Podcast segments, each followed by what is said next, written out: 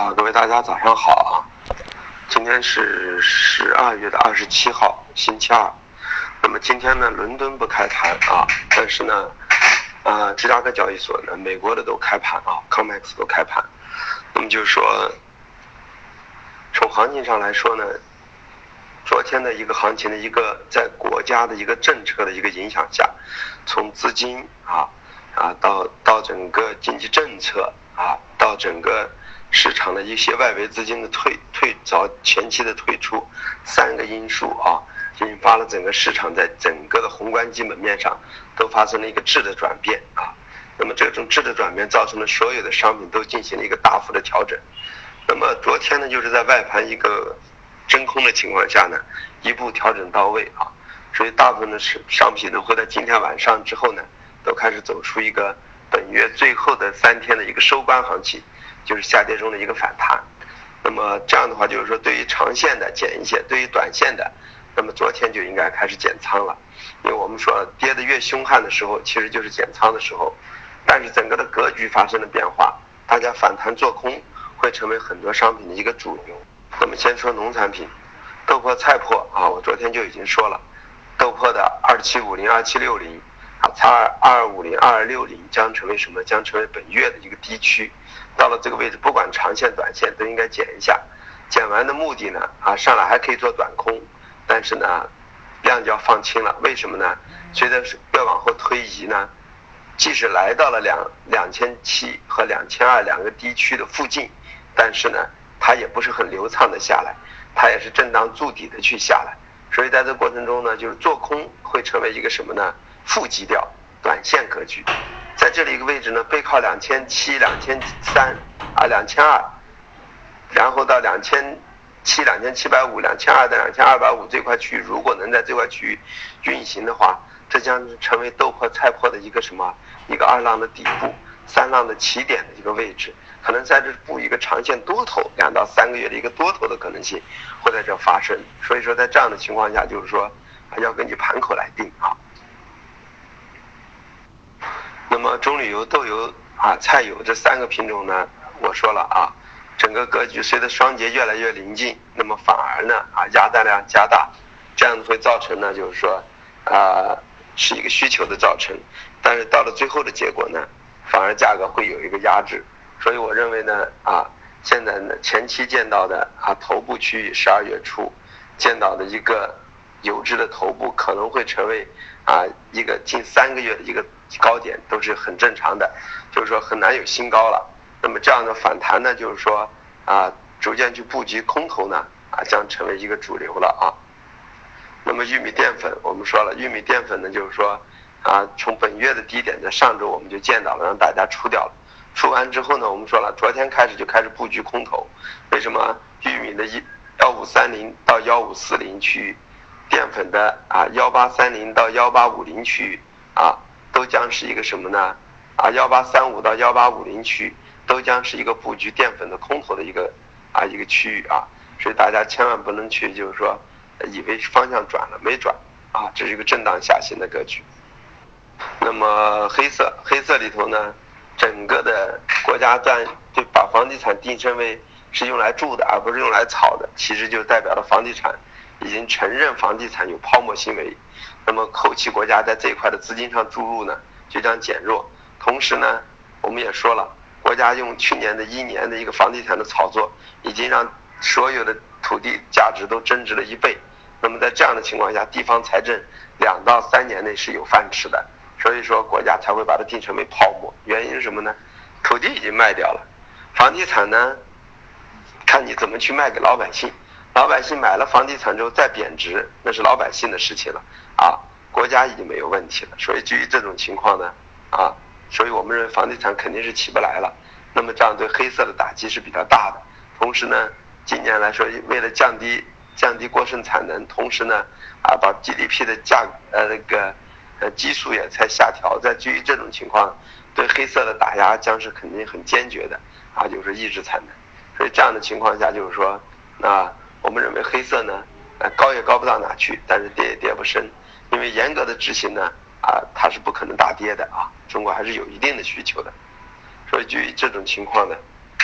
所以基于这种情况，我们认为黑色短期之内呢，啊，已经进入中性偏弱的格局，反弹做空可能会成为主流，但是呢，千万不要去追空啊。你像焦炭，现在一千八就为一个上沿了啊，一千五啊到一千四百五的一个下沿区域啊，这么样一个区域，那么反弹做空会成为主流。那么像呃焦煤一千三就成为一个压制区域了啊，一千一到一千一百五就围成一个支撑区域了。在这块区域运行，铁矿石我们说了五百和五百二为两个支撑口，那么反过来就是说，呃，压制口呢五百七到六百这么一块区域啊。那么螺纹钢呢，我们认为两千八到两千七百五为一个支撑区域啊，那么三千一到三千二为一个压制区，这样的一个区域进行整理。那么有色金属里头呢，我们说了，铜和锌呢本来是偏上一点的。现在整个昨天一一个下跌就把整个格局全打乱，但反过来我们也说了，铜四万二千五到四万三是短期的一个支撑区域，四万五、四万五千五为一个中轴压制区域，四万七以上未来可能还会来啊！咱们不认为现在马上经济就迅速下滑，一月份以后货币量出来之后，钱如果没地方去，可能还会进到商品市场上来啊。那么锌也是这样的，我们认为啊，一万一万九左右呢。也是一个强支撑区域，在下移也有点不太现实。那么两万二为一个压制区域，就一万九到两万二作为一个新的一个运行区域。那么铝呢，由于现货成本在一万中中部地区为一万两千五，所以说两一万两千五转时呢，将成为一个支撑的区域啊。那么反过来呢，一万三到一万三千七成为了两个压制区，一个中轴压，一个上沿压制区这么一个位置。那么镍呢？我们前期就说过，财务成本在十万，整个唯个唯一去库存化的就是镍，那就代表着镍呢未来的格局还是很有强大的一个压制的。那么在这样的情况下，我们本身是把它认为九万到十万在前期的一个一个一个箱型区域运行，但是由于它现在整个市场的整个的大格局发生了一个转变，利空了，从十一月到现在发生了质的转变。就通过这个两会之后啊，通过这个会议之后，那么把整个的经济的一个明年的一个啊基数都下调了，那么这样的话，你也是唯一的这里这里头啊去库正在去库存状态，其他都已经库存去完了，是由供需求来完成的，所以在这样的情况，镍是属于基本面最差的。这样的话，我们认为镍呢是下移的，但是到了八。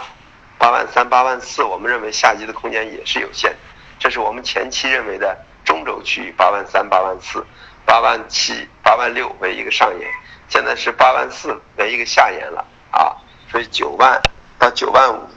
啊为为一个中轴和上沿区这么个位置运行。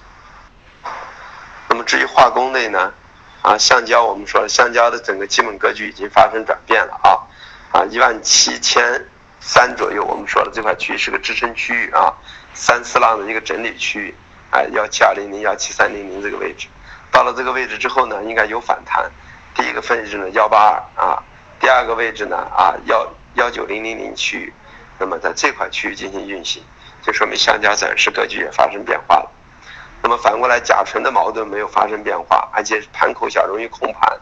所以甲醇引发的 PPPE 发生了变化，所以我们说呢。啊，昨天的 PPPE、甲醇啊，甚至包括沥青，这是我们当时给大家说的，就是说啊，整个基本格局偏上了。那么让大家呢，化工是这五个板块中，我们唯一认为呢，中性偏上的格局。所以我们周五全做了多头，但是昨天在瞬间的一个恐慌情节下，都过激了，全部止损掉了。但止损完之后呢，它又回到了我们的支撑区域附近，啊，所以说像塑料啊，又可以买回来。那么八千八以内啊，又可以把啊九千八以内又可以把塑料买回来啊，然后呢啊八千八附近呢又可以把 PP 买回来，那么这就是什么呢？这就是区啊。那么包括甲醇也是一样啊，甲醇也是在一个合理区域的，也可以买回来。那么这就说明它是偏强的啊。那么软商品里头的棉花呢，整个格局我们前期都说了，五浪走完的一个下行。那么当时认为呢，就是说运力还没有完全解决，近期看来运力已经基本上得到缓解，那么在下面需求不旺，上面运力得到解决，大量的棉花供应充沛的情况下，啊，棉花走出了一个震荡下行的格局。那么现在我们认为呢，啊，上压线呢，啊，可能在啊一万五千啊一万五千二左右的区域啊，一万五千二到一万五千六啊这块区域。那么反过来呢，支撑区域呢，啊，应该还是在前期区域附近啊。那么这样的话，最终的目标能够到一万三、一万三千三。所以反弹呢，做空成为主流，幺五三附近啊，幺五五附近，是这么一个思路。我们先说一下价格啊。价格呢，啊，豆粕压力位啊，二八二零、二七九六。支撑位二七七八、二七五零，然后菜粕的压力位二三幺五、二二九零，支撑位二二六零、二二四五。PP 啊，那个 PP 的中铝油的压力位六二三零、六幺八四，支撑位六零九四、六零四六。菜油的压力位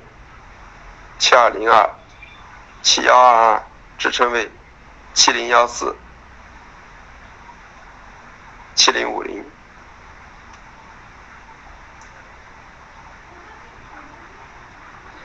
呃，豆油的压力位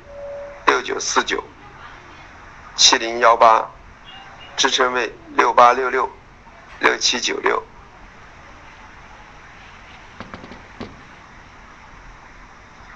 玉米的。压力位幺五四五幺五三八，支撑位幺五二幺幺五幺零。淀粉的压力位幺八四九幺八三五，支撑位幺八二四幺八零七。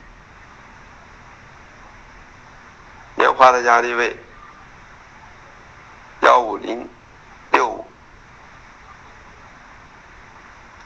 幺五四零零支撑位，幺四八三零，幺四五零零。塑料的压力位，橡胶的压力位，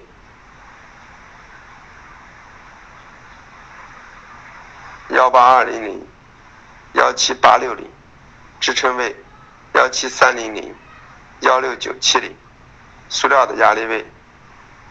幺零二三零，支撑位九九五五九八六零，PP 的压力位九二三四九幺零零，支撑位